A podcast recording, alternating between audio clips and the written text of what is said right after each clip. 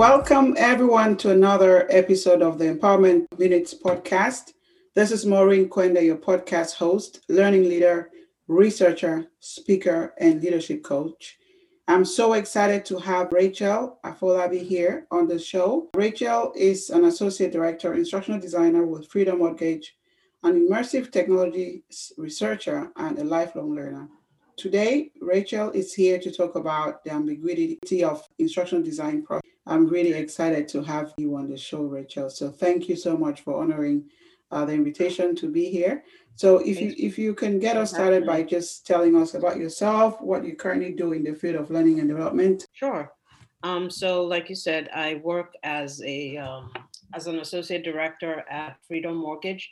What I do is I lead a team of learning specialists and instructional designers on managing our instructional design projects for the mm-hmm. firm and also managing a learning management system of about uh, 12,000 plus users and that wow. that there that's across the board it's a very heavy lift for the management that we do on a day-to-day basis mm-hmm. and for an ever-changing industry like ours we have to keep on top of our not just the systems the platform the design but also how our learners yeah i also work as a consultant immersive technologies. I started um, that research about two or three years ago doing that on a more formal basis um, last year and work with that in my in my startup as well where we create um, immersive experiences in, in addition to other technology consulting. Everyone has a story about how they got into l&d for me you know i've shared that on the show before i got into l&d accidentally i used to work for a telecom organization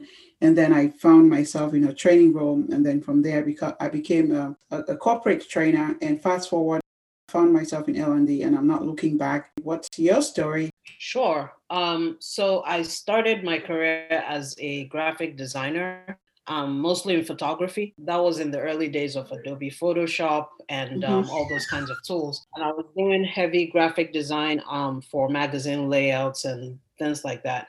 Mm-hmm. But I, you know, my background is in industrial design, so I have a very heavy, heavily um, design heavy focus um, background. Mm-hmm. And what I wanted to do was I wanted to teach, but I also wanted to be in design.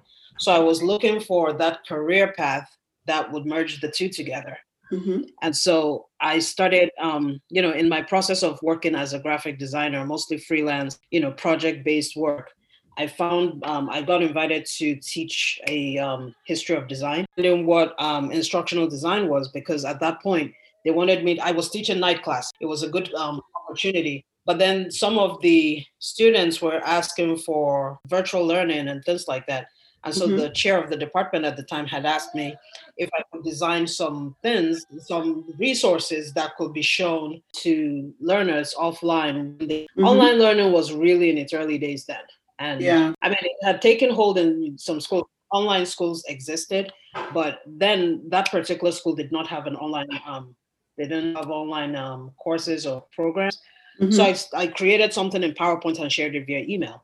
So, okay. you know, they liked it, they were excited about it. And it, you know, it added a layer of, you know, the classroom experience. So we didn't have to go in the winter. We didn't have to go every night to the classroom. I, you know, I enjoyed it. And then I started looking around and, you know, what kind of program, what career path can I take this at? Maybe I can go become a K to 12 teacher. I could teach college. So it was different pathways. And then I found instructional design, but it was a purposeful search because I was looking for that career path that married both learning right. and design. So I really wanted to incorporate the two. That's really how I got into it. And then I got into right after that particular job, which I stayed for actually for like a year and a half. Um, then I, that was the era when electronic medical records started mm-hmm. and there was a lot of training up yeah where people needed um, that merger of instructional design training specialists and learning management systems so i was fortunate to get into that field so i ended up staying in the healthcare industry for longer than i would have imagined actually mm-hmm. i ended up staying in that field for about three to four years before i moved on to other corporate opportunities but yeah that's how i got into um, l&d that's really exciting and, and i would say having that strong technical background definitely adds value to your work. Wow, that's impressive. It is. It's it's um yeah, it's it's now I I find the value in that because leading teams uh, uh, I've been in L&D leadership over the last probably um, four to five years now. Mm-hmm. And I've seen the value of having that background because as you well know, you you're in L and D as well, so you know that training departments are still very underfunded in many yes, corporate bodies, totally. many organizations. So you're supposed to be a jack of all trades, and that can be a good and a bad thing because one, I, I've found myself to be nitpicking some, you know, with certain things that I probably shouldn't be but yeah. you know it's also one of those things that comes with the job when you've done it for so long and you've worn so many hats you start mm-hmm. not finding fault but you start noticing what considered the little things but those things end up being bigger things when you know they get in front of the learner or in front of an executive mm-hmm. so um, i think you know th- those skill sets definitely help um, yes. but it also makes for a very um, it makes for a stressful experience because when you are underfunded constantly you know i mean um, l&d department you know they're doing it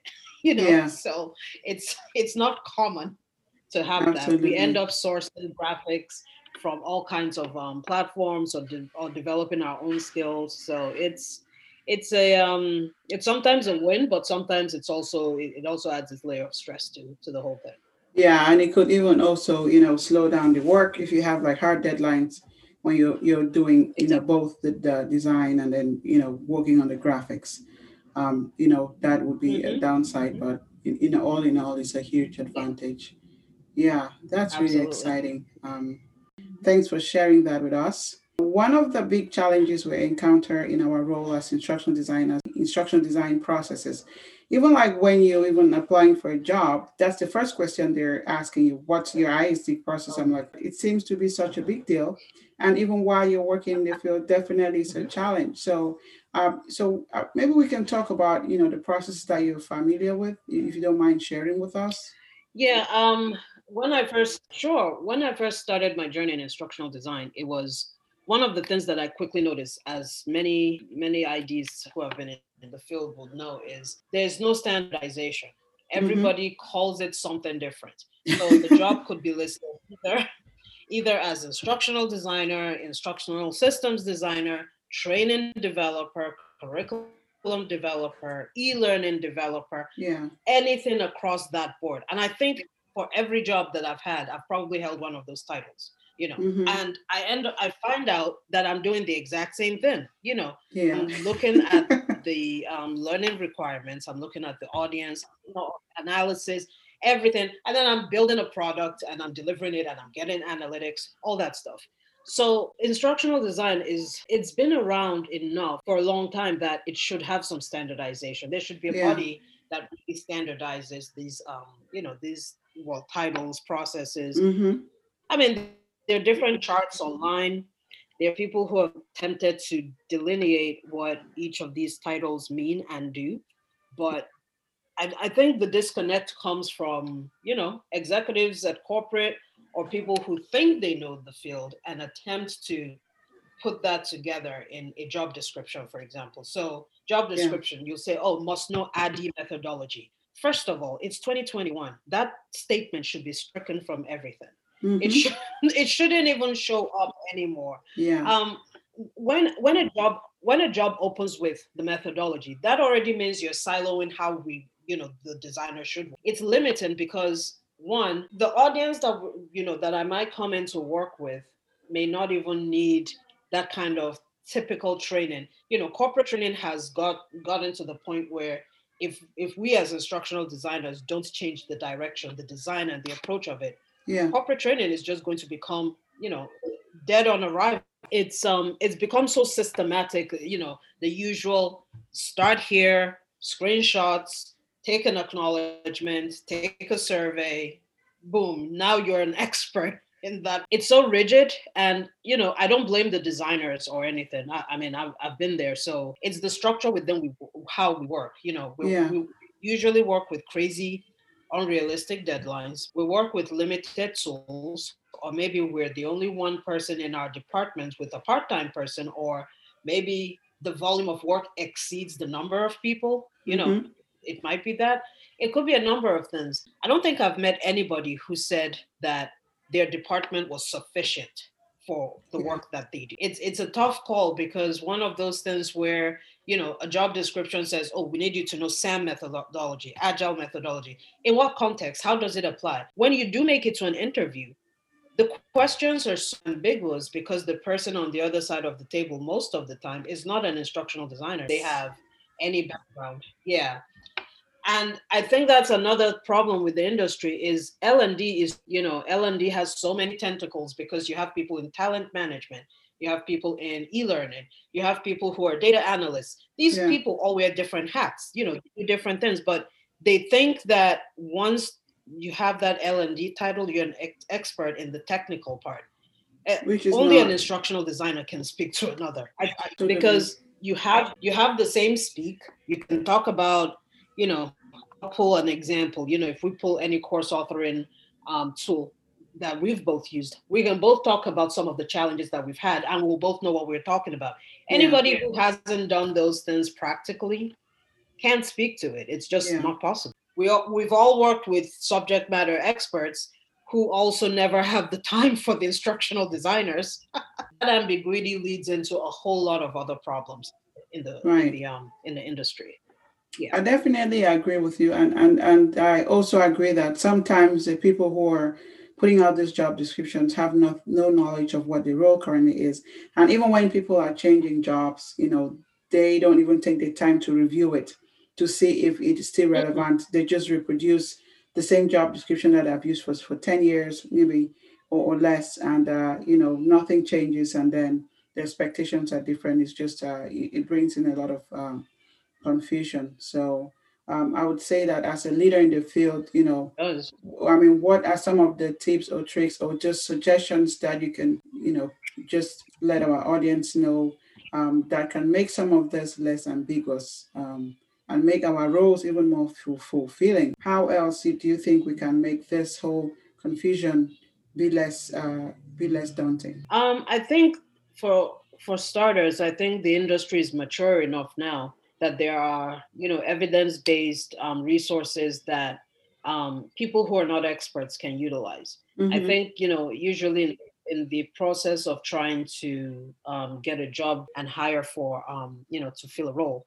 I think people rush and just like you said, just use something from like three years ago. Instructional design is a um, is a field that changes so quickly. Yeah.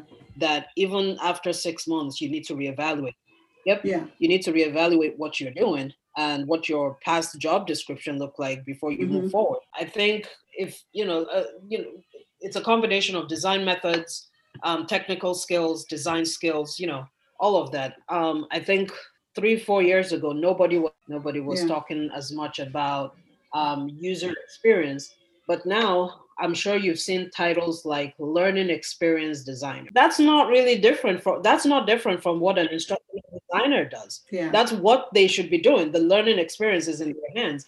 They have to design that whole pro- um, process, you mm-hmm. know? So now that knowledge of user experience, user interface, all of that has now seeped into our um, into our world of instructional design, whereas it should have been there all this while. We hampered by the tools we work with and the learning management systems that we mm-hmm. work with because there's only so much customization you can do to a technical tool that's already in existence. If you're not building it from scratch, you know, it's only so much you can do, and you have to fit that in. You have to fit that into the um, learner's experience. So um, I think, for one, you know, again, the industry is mature enough. There's mm-hmm. a lot of, there's so much services out there that um, departments who don't have a huge budget to understand what that um, role looks like can consult with um, with designers out there in the field. There are tons of instructional design freelancers.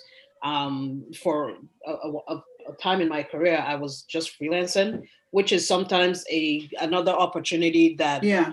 instructional designers go for because sometimes the constraints that come with being in a in an organization in a company can be very dampening to your creativity. Yeah. So um, some instructional designers just decide to go freelance and they just do project-based work, which I think a lot of us have done. So I think I think that's one thing that we should um, that that companies can consider when it comes to trying to hire for a role. I think another thing is there courses all over the place now. There are yeah. courses that just understand understanding instructional design as a as a whole to understand what this um, process is to understand what you should be looking for you know less ambiguity it, it, it would be much easier for a hiring manager to say this is what i'm looking for like in plain english mm-hmm. um, you know removing all of those ambiguity like you know a ninja in Articulate you know a doge, master and Captivate you know those kinds of ambiguous in my opinion crap language it's just yeah it, it adds to the layer of like you know it, it's so ambiguous it doesn't mean anything. Um those systems are forever changing you know yeah. I think I can't remember the last update Articulate made, but they keep they keep it fresh. They keep making those con. They make the content, the um, platform fresh. So I think if if um, hiring managers take the time to understand what they're looking for and put it in plain, simple, mm-hmm. everyday English, but not be ambiguous just because there was an ADDIE methodology, a SAM, an ISD, whatever, in a job description seven years ago, they have to apply it today. Yeah. It doesn't. It doesn't. Exactly, because every every every role is different, and and you know there are some organizations who still really prefer to use some of those odd, uh, you know older models, and if that's what they want, that's fine. But it, it should be accurate what they're mm-hmm. they're putting out there. So Thank you. Uh, I thank think you for, it's okay that. that. they use those those methodologies if they're um, applicable. It's also it's also advisable that they they keep looking at the data. You know, look at the analytics of your learners. What what's changing and what's staying static. If nothing is changing, then maybe learning is not occurring, or people are just clicking a box and moving on with, you know, whatever. But I think these days, you know, we're all exposed to data analytics at different levels. Yeah, so I think absolutely. that might be another opportunity for for people to look at the data to see, you know, what what's what's going on with the learning. You can break down the data as you know as, to the littlest pieces because things like video, for example, you can break down how much a person watched a video, mm-hmm. where they stopped the video. Yeah, so absolutely. that can give you an insight on why. So is the video boring or maybe it's not maybe it's too long or maybe it's not captioned or you know things that will probably be like immediate red flags why a person wouldn't finish a learning unit for example. Yeah, so absolutely. um, looking at what your data tells you about your learning resources is very important. Yes absolutely. Because they always say data doesn't lie. We should be able to really look at track keep track of our learners data and and make informed decisions about those make some changes in our in our work that will impact their learning definitely. So I, anyone who's listening to this podcast you know this can help you start some conversation you know with your team with the organization thank you so much rachel so what exciting mm-hmm. things are you working on you know that you like to share with us or you know where can our listeners find you because you have such an interesting background I'm sure someone would like to pick your brains. you know, you're you're very oh, tech sure. savvy always, to pick your brains. Oh yeah, sure. Um, definitely. I always um direct people to um check me out on LinkedIn because then you can you know I can take any conversations from there. We can share emails and all that. But um, as far as exciting things that I'm working on, there's you know there's always something that being you know being someone who is expanding well who has expanded my um my freelance consulting um, business slowly becoming a small business mm-hmm. because now we've had the opportunity to do more creative, bigger um, projects. Mm-hmm. Um, we're working on a few interactive things. I can say we're working on a our first commercial game, so I'm excited nice. about that. We hope to launch it just before the summer. Um, we also just launched our first virtual reality. Well, it's yeah, interactive um, art exhibit. I can share a link with you um, if you want to mm-hmm. um, have that in, in, included in it. Yeah, it, we got an opportunity to pull a few artists together, and myself included, to test out our first um, virtual art exhibit to mm-hmm. make sure that we were able to test out this new platform using 360 video and um, you know just um, JPEGs to create an immersive experience with embedded YouTube videos and about the artists and things like that it gave us two opportunities. It gave us an opportunity to create a virtual space in 360. Mm-hmm. And it also gave us gave the artists an opportunity to share their work with the world, since no, um, they haven't been able to do that in art galleries over the last one year. So Um, it, it ended up being both a social um, program as mm-hmm. well as a very nice technology exploration. So we hope to do another one in the fall with more elaboration, but this was our first one. So yeah, it's pretty pretty exciting. We always wrap up the podcast with a signature question. Hmm, yeah. What does empowerment mean to you as a learning leader? Sure, I can I can end with um, saying and I've been saying this. I said I said this a lot when I worked in higher education.